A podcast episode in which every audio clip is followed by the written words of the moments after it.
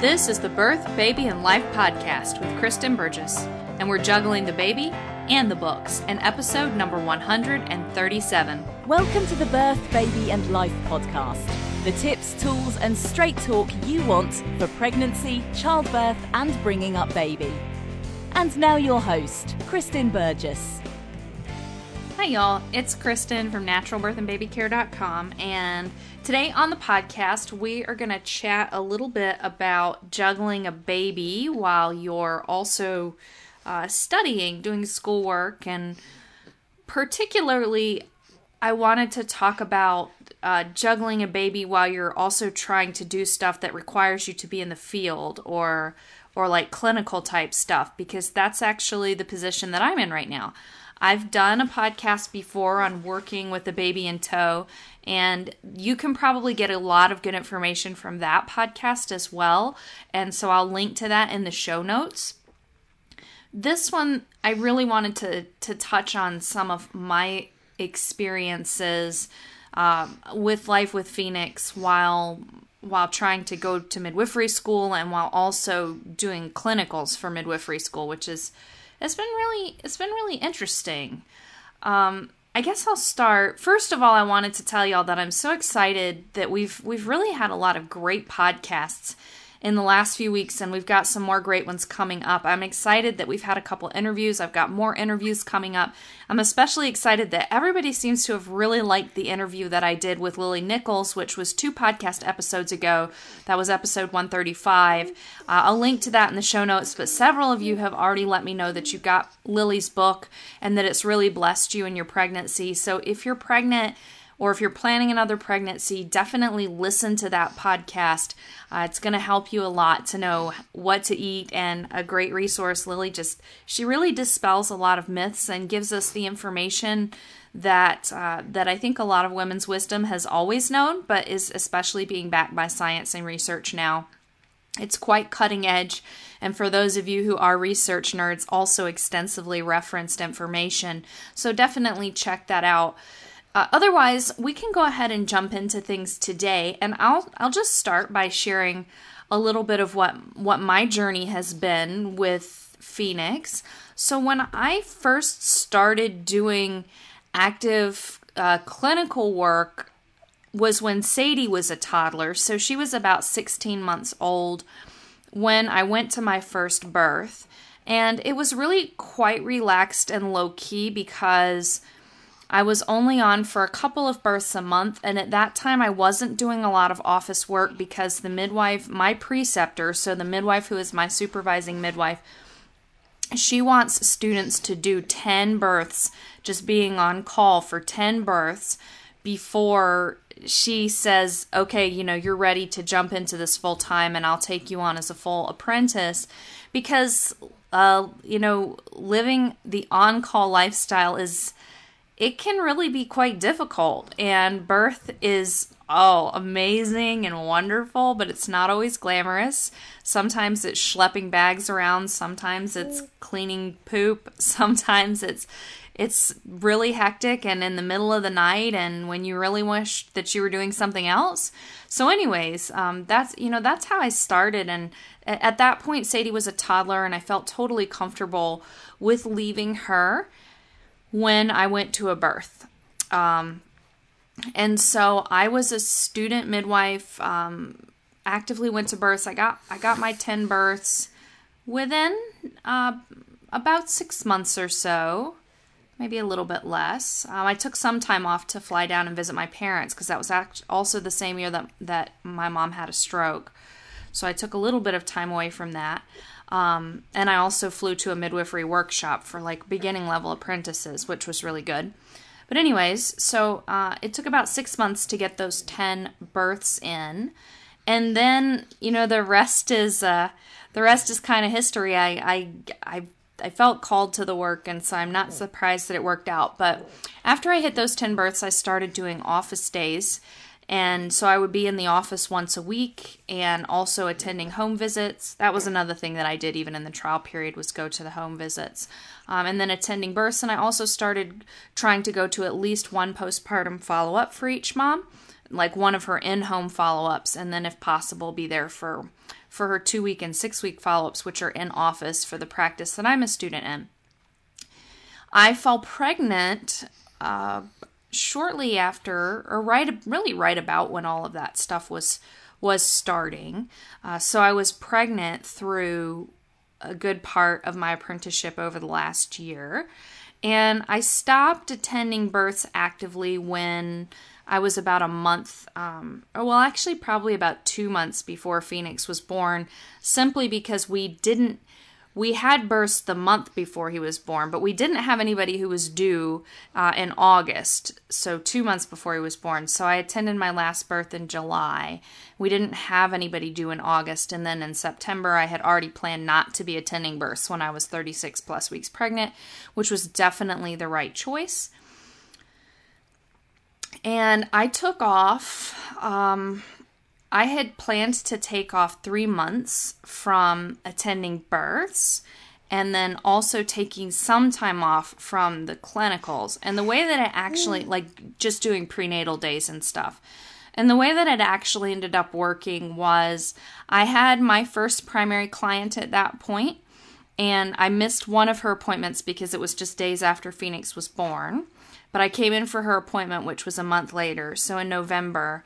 Uh, and then I came in for her December appointment, and I did a couple home visits as well in December, but I decided that I didn't really want to be back in the office full time until the new year. And that was really nice that I had the luxury of saying I wanted to take it easy until that point.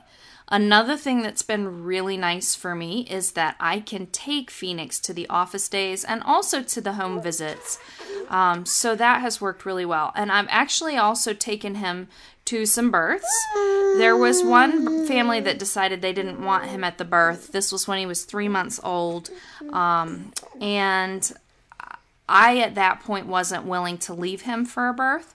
So I just opted out of, of going to that birth, which I'm still really bummed to have missed that one. Um, then we had some clients who were okay with him being there. I did take my 16 year old daughter with me, which is a luxury that I have. Um, and she took care of Phoenix in another part of the house while I assisted at the birth.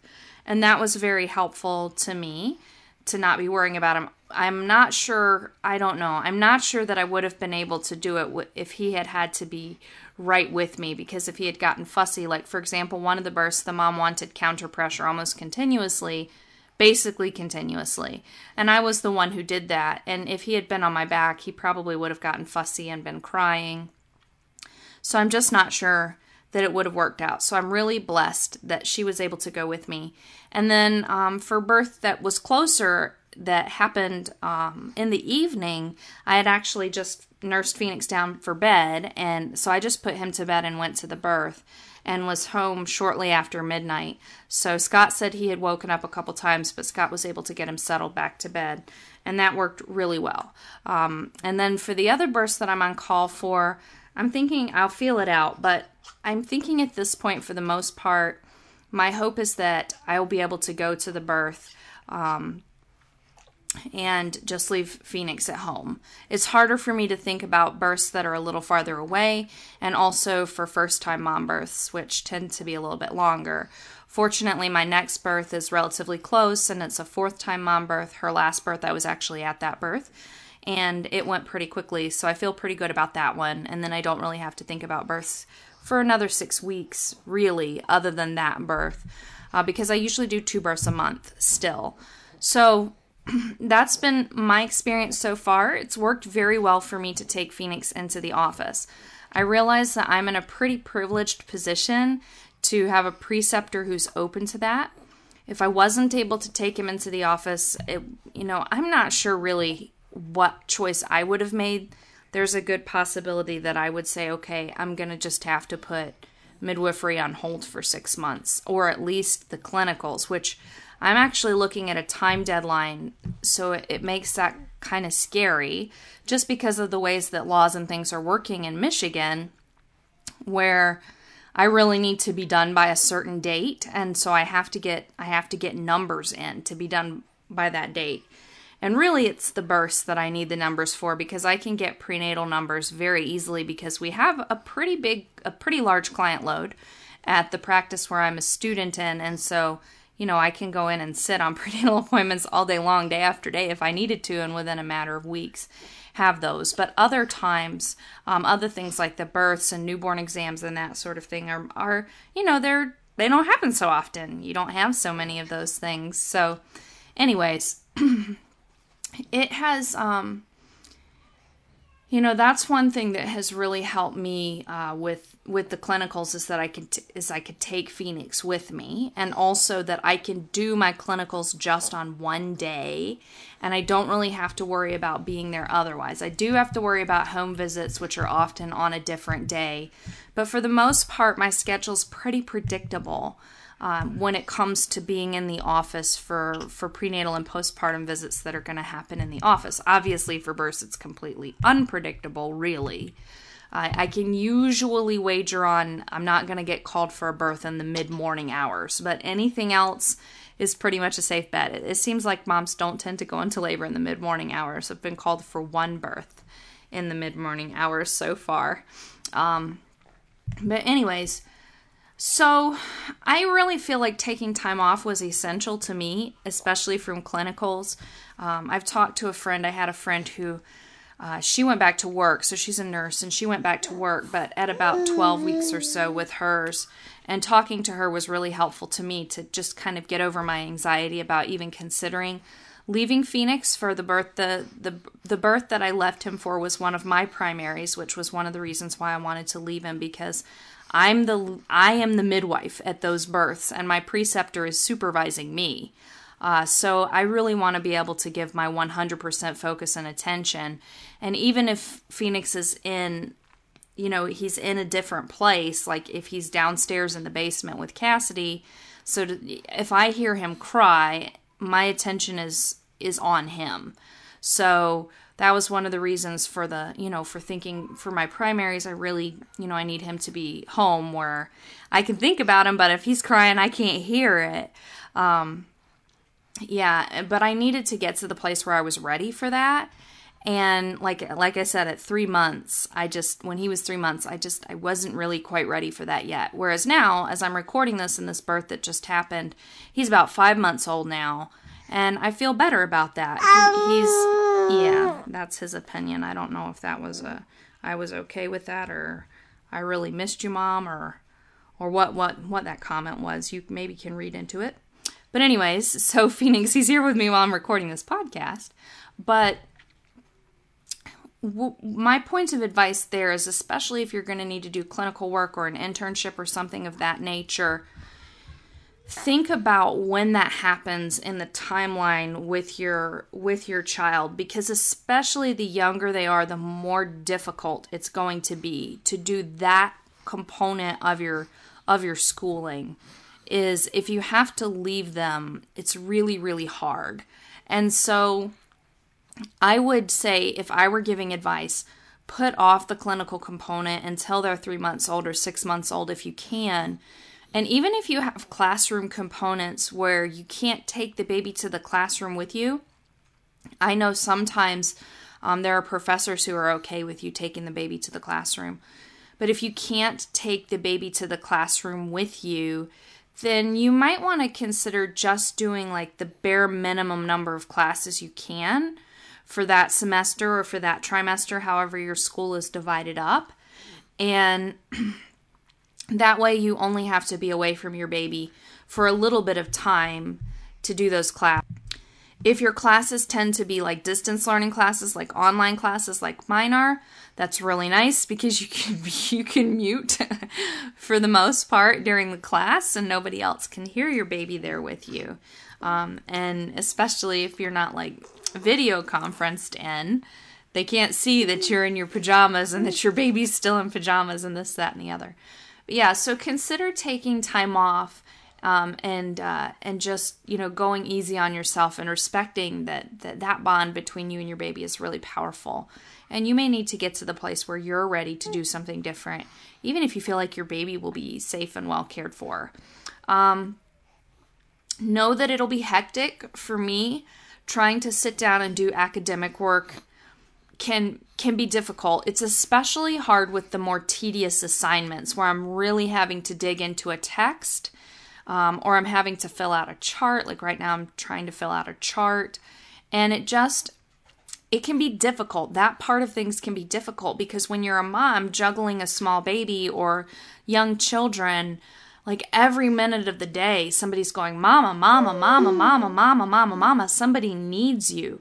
So, really, just being able to sit down and hammer out an assignment doesn't happen as easy, easily. And especially if you're working or you're trying to balance active clinicals or something, that can be tough. And I think that it's important to to acknowledge that it can be tough and I think that it's important that you go into it realizing that there are going to be things that I can do while my baby's asleep and there are going to be things that I can do while my baby's awake and I really shouldn't switch them around. For example, flashcards are something that you can probably do while your baby is awake. So you can make flashcards and go through those for terminology or uh, like for me for rates and things like that like respiratory rates and and all of that or um, if you're studying conditions or anything you know anything that you need to have memorized uh, in in your schooling those sorts of things are things that you can do while the baby's up because you know you can be quizzing yourself in a deck of flashcards or in a flashcard app on your phone while you're bouncing the baby or while you're walking with the baby or whatever. Another thing that I tend to like to do, this one is I feel easy with a baby. It's harder if you have a lot of older kids to keep track of who are going to be interrupting you. Um, but I find that if you need to watch like video recorded lectures or, or listen to audio lectures or something like that, doing that while your kids are awake can often help. Now, if it's something that's going to get really, really technical, like if you're listening to a mathematics lecture or something, that might not work. But if you're listening to another lecture where just taking light notes can work, uh, that I find that, that that I can do when um, you know when I'm juggling Phoenix, or even if the whole house is present, I have a hard time doing it because I just end up getting interrupted so many times. But if it's just my younger children, I can usually do that because I can get them set up with a toy like Duplos or magnet blocks or something, and they will play, and then I can juggle Phoenix while I watch, and I, I don't tend to get interrupted too much. So think about things like that that you can do while your baby is awake. Another thing to think about is while baby is awake, you could be up and about doing things like laundry and meal prep and that sort of thing that you can do with your baby in the carrier and then save hitting the books for when your baby is asleep. So just start thinking about that um, and think about like when in my day might I be able to get some real work done. So for me, it's during nap time. It's in the morning before my kids get up. Um, another time for me, because Phoenix has kind of a, a morning nap, is after I do a homeschool period with my my older kids because we do homeschool. Then we're all sitting around the table, and the older ones are working on their own lessons. The younger ones are in the den playing, and Phoenix is napping. So that's another time that I can tend to get some book work done. And I personally like doing work during that time because I like the thought of my kids seeing me work diligently on my own academics while they're working on their academics. So that's another time that works for me. And you're going to look at your life and figure out, you know, when can you do that? Another thing that I like to do is I like to always have a book with me when I go out and about. Uh, having a Kindle or a Kindle app or something on your phone can be really nice if one of those books is a Kindle book. Uh, because then if you're standing in the line at the grocery store and it's really long, you can read a few pages or for me on the days that I am in the office, sometimes we'll have a break. Either we'll have a client cancel an appointment or somebody will be running late or sometimes somebody will finish her appointment really early. And that leaves me with some time and I like to just be able to pull out a book and make use of good use of that time. Um, and another reason why I really love Kindle books is where it wouldn't make sense to schlep around a huge textbook. You can often, you know, you can have a textbook on your Kindle, and there's something to be said for those huge, really like physical copy textbooks for sure.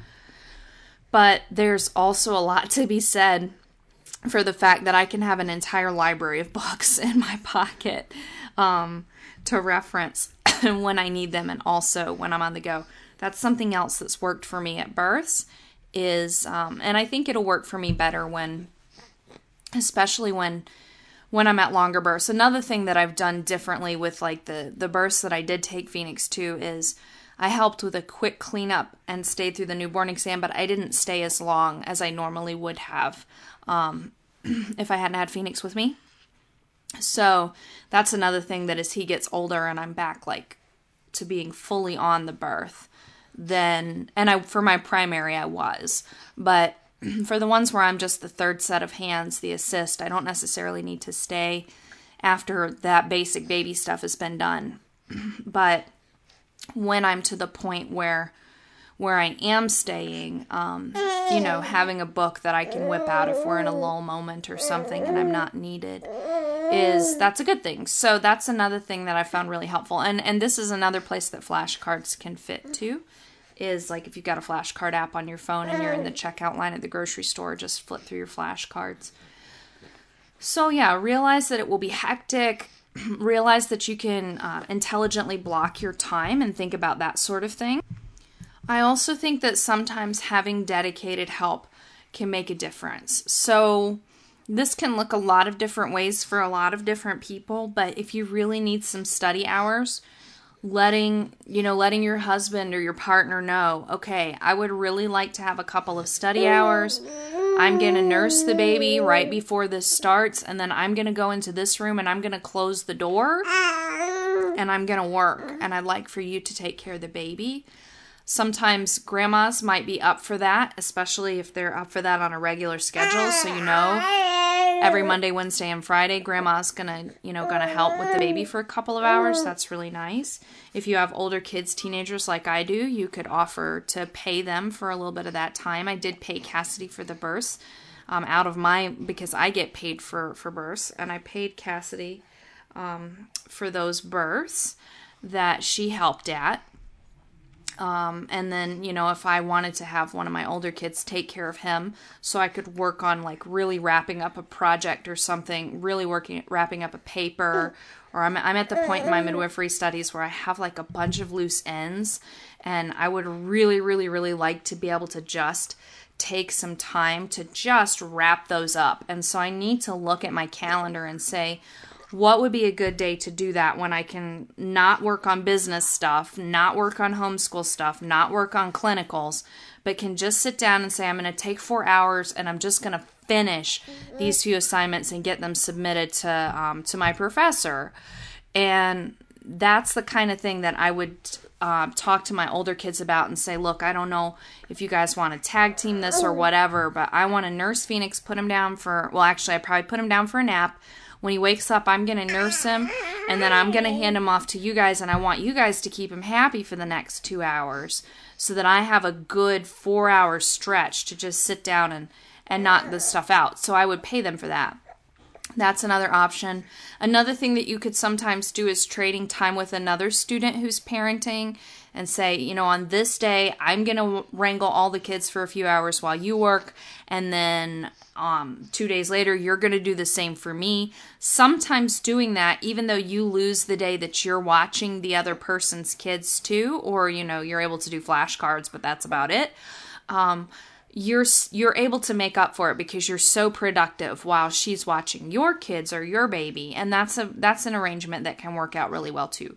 And then of course you can hire a sitter. Another similar thing is to hire a mother's helper who's usually a younger girl so 12 or 13 or so um, maybe even a little younger but you know certainly in that that preteen young teen age who is able to come over maybe after school and she's there while you're there, but she plays with the baby. She handles that sort of thing, maybe even does a little bit of tidying, doing a little bit of dinner prep for you while you're able to work. And mother's helpers can work for students, they can work if you're running a business from your house.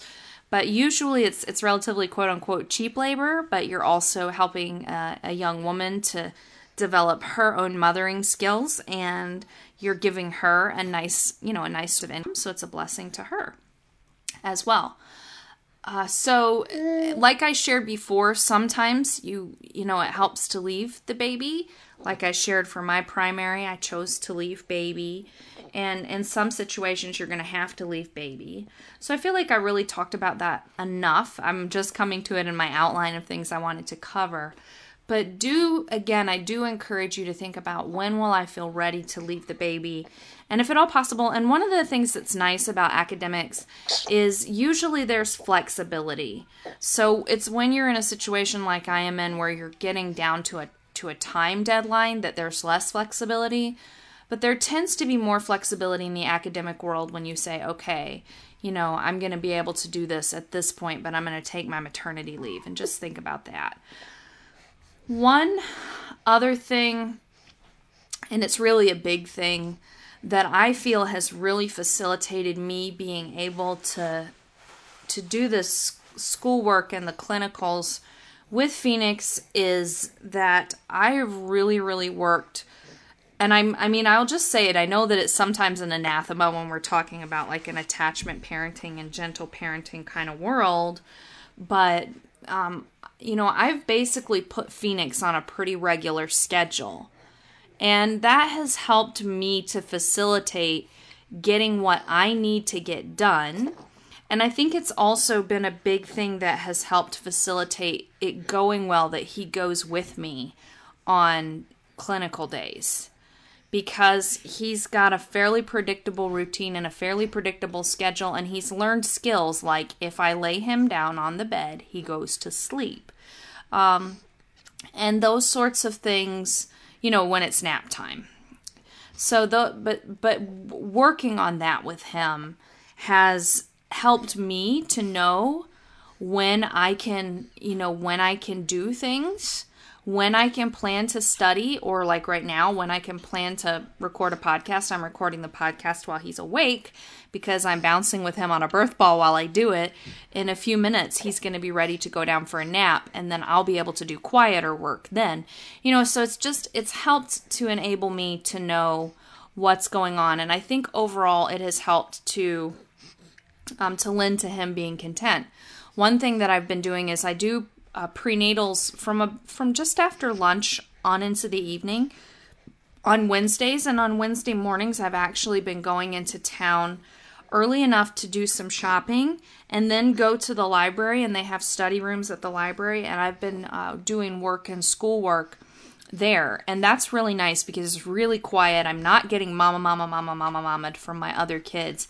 But Phoenix is with me but because he's got a predictable schedule, I can plan that morning routine so that during his nap time, we're driving, um, and then his more of his awake time while we're walking at the store, and then uh, and then he's ready for another nap time again about the time that we get to the library to work. I'm still working on getting him to fall asleep like on a blanket on the floor.